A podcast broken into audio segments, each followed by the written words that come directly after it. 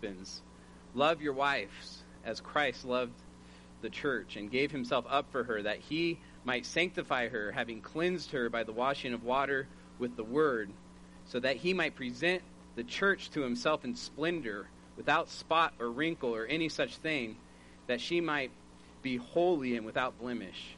In the same way, husbands should love their wives as their own bodies. He who loves his wife loves himself. For no one ever hated his own flesh, but nourishes and cherishes it, just as Christ does the church, because we are members of his body. Therefore, a man shall leave his father and mother and hold fast to his wife, and the two shall become one flesh.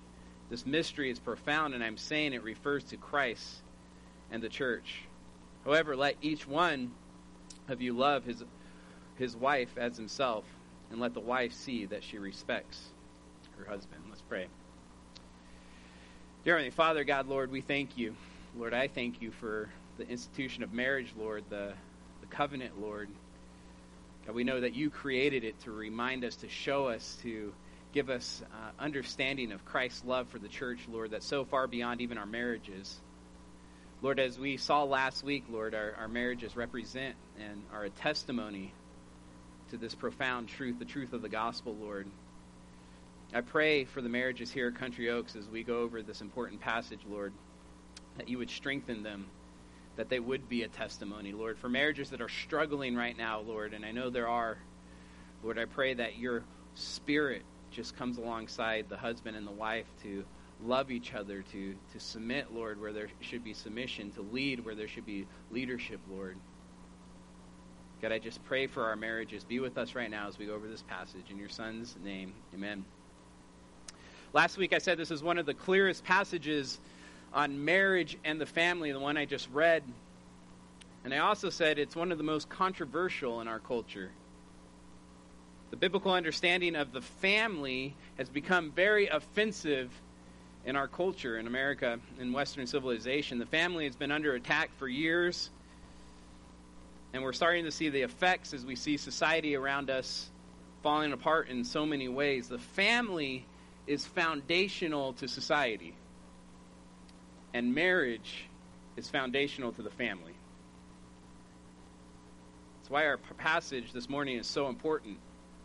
Ephesians 5 22 through 6 verse 4 is one of the clearest passages on the family as a whole in all of scripture ephesians 5.22 through 33 is about marriage ephesians 6 1 through 4 is about parenting today we're going to be looking at ephesians 5 verse 25 through 33 which is the husband's role in marriage there's three points today in today's sermon first point is the command the second is the example and the third is the application the command, the example, and the application. So let's go through these three points.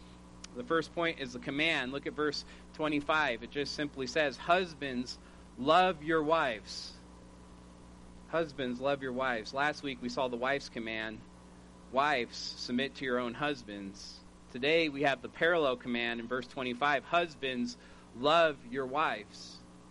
In verse 22, it says, Wives, submit to your own husbands, which in the first century would have been unsurprising. But verse 25, husbands, love your wives, would have been unexpected to hear. To say the least, in the first century, husbands ruled over their wives. The wife was a little bit higher than a servant within the household. In fact, the word love was never used in the Greco Roman household codes uh, and the society around the church as a duty of the husband. Verse 25 was countercultural to the first, uh, first century. I want you to think about that. I think it's interesting because the Bible just hits this perfect balance. Verse 22 is countercultural in our culture. A progressive culture influenced by feminism's wife submit, that's a countercultural statement. Verse 25 was countercultural in Paul's culture. An ancient culture, a chauvinistic culture, a male dominant culture. Why or husbands love your wives. And the Bible has this perfect balance of the roles of the husband and wife. Verse 25 Husbands, love your wives. Love here is in is in a is a command imperative. It's in the present tense, which last week we saw submit was in the middle voice, which we said shows a personal willingness to submit on, on behalf of the wife. But, but this week we see love, which is in the, the present tense, which emphasizes in the Greek an ongoing command, an ongoing, a continuous aspect, which means it's an ongoing love. The Greek word is agape, which I know most of us are familiar with. That word love is a love regardless of merit. It's an unconditional love, an ongoing, unconditional love the husband is to have for the wife. The husbands are commanded to love their wives unconditionally and ongoing. And I want to remind us that, that this is the overarching theme of Ephesians. Remember, love and unity is the overarching theme of the book of Ephesians.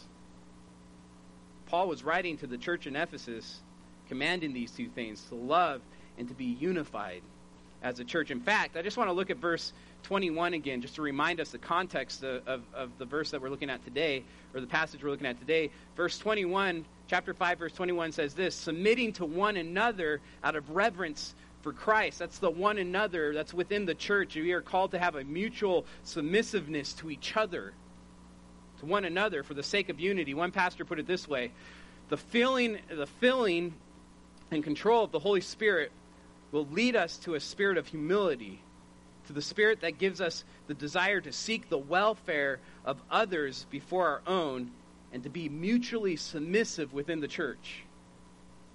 Putting others before ourselves, in other words, submitting. Hoehner says in his commentary, in this text, a result of a believer, believers filled with the Spirit is submission to one another in the body of believers. Unbelievers tend to take great pride in their individualism and independence, which leads to selfishness. However, believers are to act differently. Jesus instructs the disciples that they would be known by their love as they love one another. Also, in other contexts, Paul instructs believers to love one another with brotherly love and to prefer one another by showing honor, humility, to count the other better than themselves. That's what submitting to one another means. It's a willingness, a humble, a humbly submit to each other's preferences, convictions, and opinions. Put the other's well-being before your own.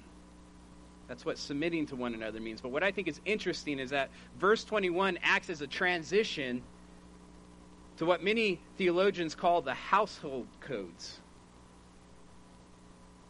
where Paul addresses three different groups wives, husbands, children, parents, bondservants, masters.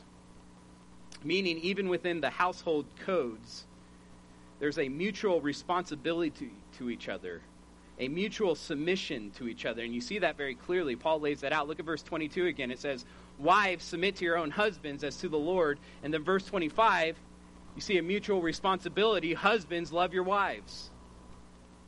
Look at verse 1, chapter 6, verse 1. Children, obey your parents in the Lord. Then look at verse 4, Ephesians 6, verse 4. Fathers, do not provoke your children to anger Look at Ephesians 6 5. Bondservants, obey your earthly masters with fear and trembling, with a sincere heart as you would Christ. Now look at verse 6, or verse 9, chapter 6, verse 9. Masters, do the same to them, and stop your threatening, knowing that he who is both their master and yours is in heaven, and that there is no partiality with him. There's a mutual responsibility toward each other in the household codes. Why do I bring this all up? Well, remember, the overarching theme and purpose of Ephesians is love and unity within the church. And I think Paul is showing that love and unity starts within the home. The family is not just the building blocks of society. In many ways, the family is the building blocks of the church. Love and unity starts at home. A healthy church will have healthy families. Out of all the people too, I want you to see this. Out of all the people Paul gives a command to within the household codes wives, husbands, children, parents, bondservants, masters Paul spends most of his time on the marriage relationship. Ephesians 5 22 through 33, 11 verses on marriage. And in particularly, he spends most of his time talking to husbands. And think about this three verses on wives' responsibility to their husbands, eight verses, more than twice as many verses on the husband's responsibility to his wife. A husband's leadership is key to love and unity within the home. That means a husband's leadership is key to love and unity within the church. Husbands, you have a very important role to play within the church. A side note, this is why historically here at Country Oaks we pray for men monthly. We bring the, bring the men forward if you're new and you haven't seen this once a month. We bring the men forward to pray that they would follow Christ's example of love, that they would be spiritual leaders within their household and within the church. They have an important role. So that's the command that's given to husbands. I want to look at the example now, verse 25. Husbands, love your wives as Christ loved the church. Christ is our example, as Christ loved the church, and that statement should be shocking. That's an impossible command, it's an impossible standard. One pastor put it this way, and I, and I love this. Obviously, no sinful human being has the capacity or capability to love with the divine fullness and perfection with which Christ loved and will forever love the church. However, because a Christian has Christ's own nature and Holy Spirit within him, God thereby provides for the husbands to love their wives with a measure of Christ's own kind of love. The husband who submits to the Lord by being filled with his Spirit is able to love his wife the same kind of love Jesus has for his own bride, the church. Christ is our example, husbands. Husbands, love your wife as Christ loved the church and gave himself up for her. That's the example. Right? Christ, the action is that he gave himself up for her, the church, his bride. In fact, John 15, 13 says this Greater love has no one than this, that someone laid down his own life for his friends.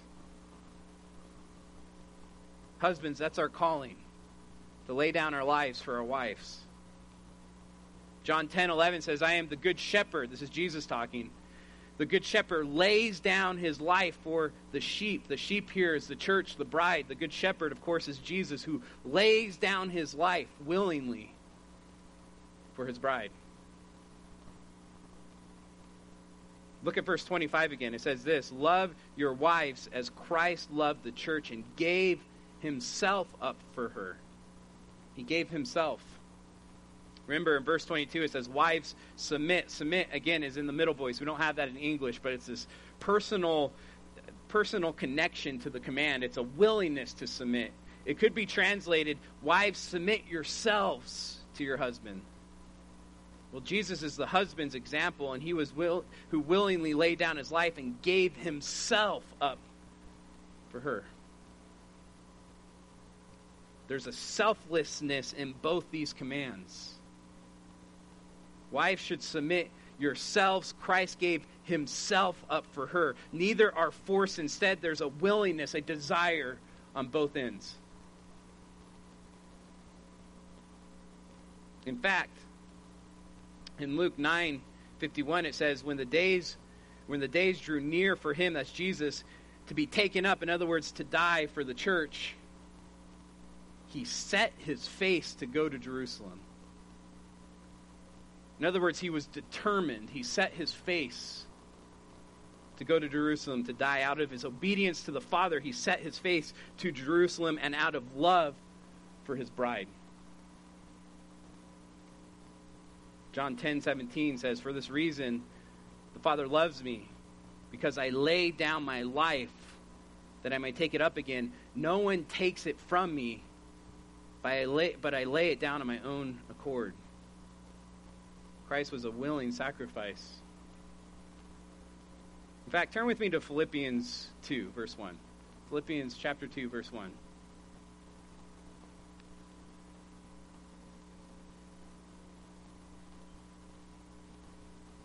Again, Christ is our example, husbands, on how to love our wives. Philippians 2, verse 1 says this So, if there's any encouragement in Christ, any comfort from love, any participation in the Spirit, any affection and, and sympathy, complete my joy by being of the same mind, having the same love, being in full accord and of one mind. Paul is begging the church here, saying, If you care about me at all, complete my joy by being of the same mind. In other words, church, be unified. Verse 3 do nothing from selfish ambition or conceit, but in humility count others more significant than yourselves. Let each one of you, let each of you look not only to his own interests, but also to the interests of others. Having this mind among yourself, which is yours in Christ Jesus, who, though was in the form of God, did not count equality with God a thing to be grasped, in other words, thing to be held on to but emptied himself. Again, there's a personal willingness there. It doesn't say he was emptied. He said, but emptied himself by taking the form of a servant and being born in the likeness of men and being found in human form, he humbled himself by being obedient to the point of death, even death on a cross. Husbands, that's our example. Jesus laid he laid down his life. He led by giving himself up for his bride. Now turn with me to John 13. John 13, verse 1.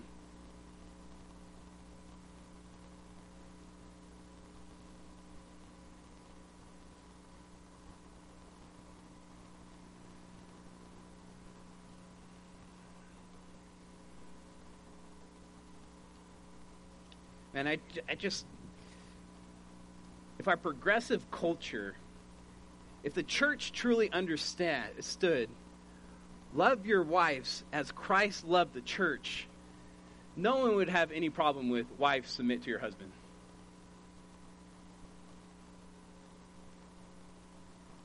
Look at this example, verse 1. Now, before the feast of the Passover, when Jesus knew that his hour had come to depart out of this world to do the Father or, uh, world to the Father, having loved his own who were in the world, he loved them to the end.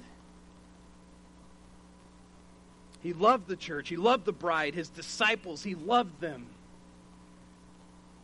And during supper, when the devil had, had already put into the heart of Judas Iscariot, Simon's son, to betray him, Jesus, knowing that the Father had given all things into his hands and that he had come from God and was going back to him. In other words, he knew he was going to die. And he also knew that all the disciples that he loved would abandon him, deny him. And it's not just Judas who betrayed him, Peter. That very night, in a number of hours. Knowing all this, verse 4, he rose from supper. He laid aside his outer garments and taking a towel, he tied it around his waist and poured water into a basin and began to wash the disciples' feet.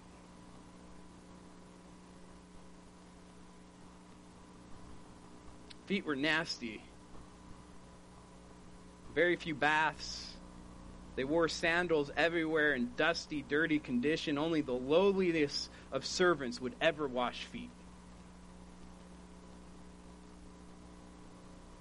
But out of Jesus' love for his disciples, having loved his own, it says in verse 1, Jesus began to wash the disciples' feet. Now skip down to verse 12. It says this When he had washed their feet and put on his outer garments and, and resumed his place, he said to them, do you, do, Do you understand what I have done to you? You call me teacher and Lord, and you are right, for I am. In other words, I am Lord. I have authority. I am leading you. If then your Lord and teacher have washed your feet, you also, you also ought to wash one another's feet. For I have given you an example that you should do just as I have done to you. Jesus is our example. Now turn back to Ephesians 5 25.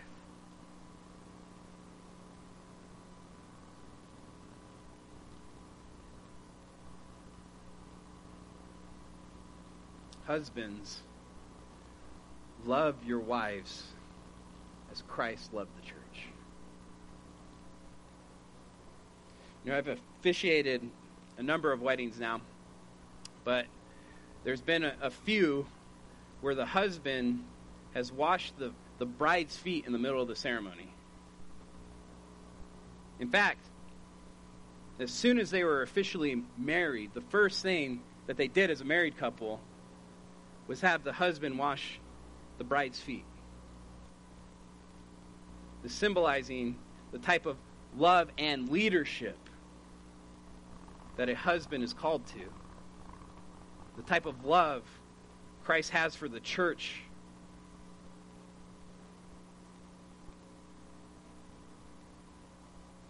You know, this is not the picture that most egalitarians or feminists paint when they when they see Ephesians 5.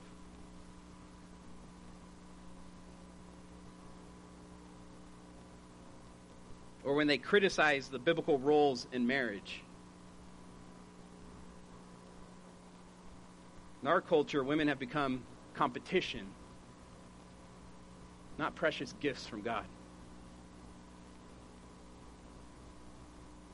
But our example is Christ. Jesus used his authority to love and serve his bride, to cherish his bride. Verse 25 Husbands, love your wife as Christ loved the church and gave himself up for her. That one phrase, as Christ loved the church. Gave himself up for her. Verse 26 that he might sanctify her. Sanctify means to make holy or to set apart from the world. Jesus died for the church that he may sanctify her. Verse 26, that he may sanctify her, having cleansed her by the washing of water with the word. The washing of water is a metaphor for purification or purifying stains or dirtiness. It's cleansing those that were caused by sin. The word here is God's word, and particularly the gospel, the spoken word, the good news. Verse 26, that he might sanctify her, having washed her by the, or by having cleansed her by the washing of water with the word, so that he may present the church to himself in splendor without spot or wrinkle or any such thing that she might be holy and without blemish. It's interesting. Culturally in ancient Greece, a bride to be would be taken down to a river and be bathed and ceremonially cleansed before the wedding. Symbolizing the marriage being a new beginning. Normally, the bride would prepare herself in the, the bridal bath after which the bridegroom would, would go and take her to his house and present her to his father in her splendor and beauty. Paul is drawing from this cultural custom and saying Jesus has led his bride to holiness, to, to sanctification, to cleansingness, that he might present the church, his bride, to himself in splendor without spot or wrinkle or any such thing, that she might be holy without blemish. Christ loved the church and gave himself up for her that she might be sanctified. That's our example. Which leads to our third point this morning the application. The application. Verse 28 says, In the same way.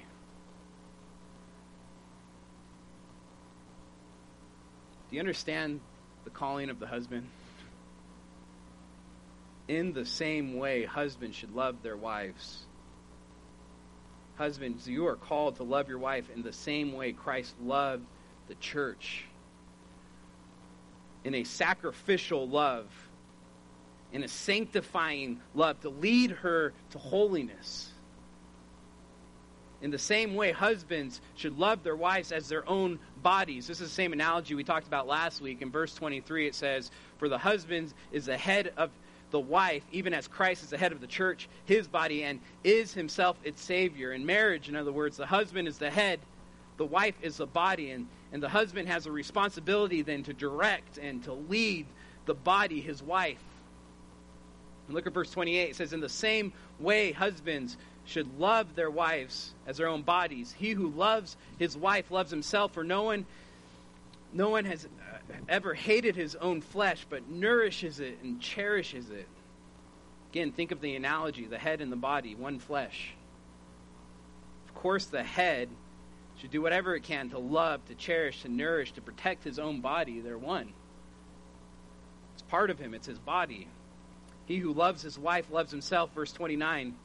For no one ever hated his own flesh, but nourishes it and cherishes it just as Christ does the church because we are members of his body. There's two words here Paul uses nourish, and the Greek is trepho, which literally means to provide food for physical nourishment. Nourish is a good translation, or nourishes is a good translation, but the implication goes beyond just the physical nourishment. It applies to spiritual nourishment too, to her holiness and sanctification. Cherishes Thalpo, which literally means to warm. That's what it means to warm. To be warm towards, not cold. To be warm towards your bride. To take care of with the implication of cherishing and having concern for. Husbands, we are called to nourish and cherish our wives.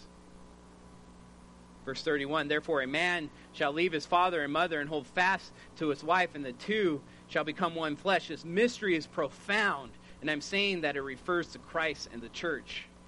I said this last week. It's clear in Scripture that God didn't look down at marriage and say, you know what, that's a good analogy. I think I'll use that. We learn in the New Testament, especially here, that God created marriage to be a testimony of Christ's profound love for the church to be a testimony of the gospel. You know what that means? It means your marriage is not about you. So we said last week, your marriage is bigger than you. It's not about your happiness, it's about a testimony of Christ's love for the church. I said this last week. Wives, you, you, you have the responsibility to love, respect, and submit to the, the headship of your husbands. And when you do this, even if your husband is unworthy, you're a living testimony of God's grace. Husbands, you have the responsibility to love, sacrifice, and to lead your wife and family to holiness. You are the spiritual leader of your household. And when you lead out of love, even if your wife is unworthy, you are a living testimony of God's grace. And that's why Paul ends this passage by saying, verse 33 However, let each one of you love his wife as himself, and let the wife see that she respects her husband. Husbands, you have the responsibility to love your wife as Christ loved the church. Wife, you have the responsibility to respect your husband, to submit to his leadership of your home. That's the application. I want to end the sermon by a quote from Dietrich Bonhoeffer. I've just read his biography recently. If you don't know who that is, he's a German during the World War II. He was imprisoned and killed because of his involvement in a failed assassination attempt against Hitler. He was a pastor, he was a theologian, and he was a martyr. He was killed before he ever was able to get married, but he was engaged while he was in prison. And he just wrote this beautiful letter that is actually famous now to his fiancee about the role of a husband. And he says this Now, when the husband is called the head of the wife, and it goes on to say, as Christ is head of the church, something of the divine splendor is reflected in our earthly relationship. And this reflection should be recognized and honored. The dignity that is here ascribed to the man lies not in his uh, capacities or qualities of his own, but in the office conferred on him by his wife, or by his marriage, sorry. The wife should see her husband clothed in this dignity. But for him, it is he who is responsible for his wife, for their marriage, and for their home. On him falls the care and protection of the family. He represents to it to the outside world. He is the mainstay, the comfort. He is the master of the home who exhorts, punishes, helps, and comforts, and stands for it before God. Husbands, one day we will stand before God and answer to Him how we loved and led our wives. Let's do it well, as Christ loved the church. Let's pray.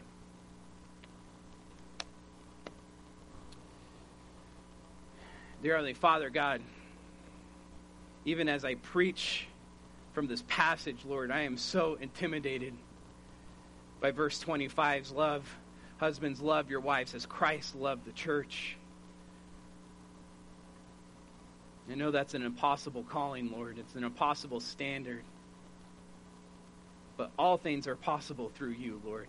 You have given us the spirit and the power, Lord, to love like Christ did. God, give us humility. Give us gentleness, Lord. Give us kindness, Lord. Give us a love for our wives, a cherishing, Lord, of our wives, Lord. God, I pray not only that, that we lead, Lord, courageously lead well, Lord, that we point our families to you, that we point our wives to you, Lord, that, that we are the spiritual leaders of the household, Lord. God, give us courage to be that. God, I thank you for this challenge, Lord. I thank you for the example. I thank you for the command. It's only possible through you, Lord. Help us as men to submit to you by leading our families. In your Son's name, amen.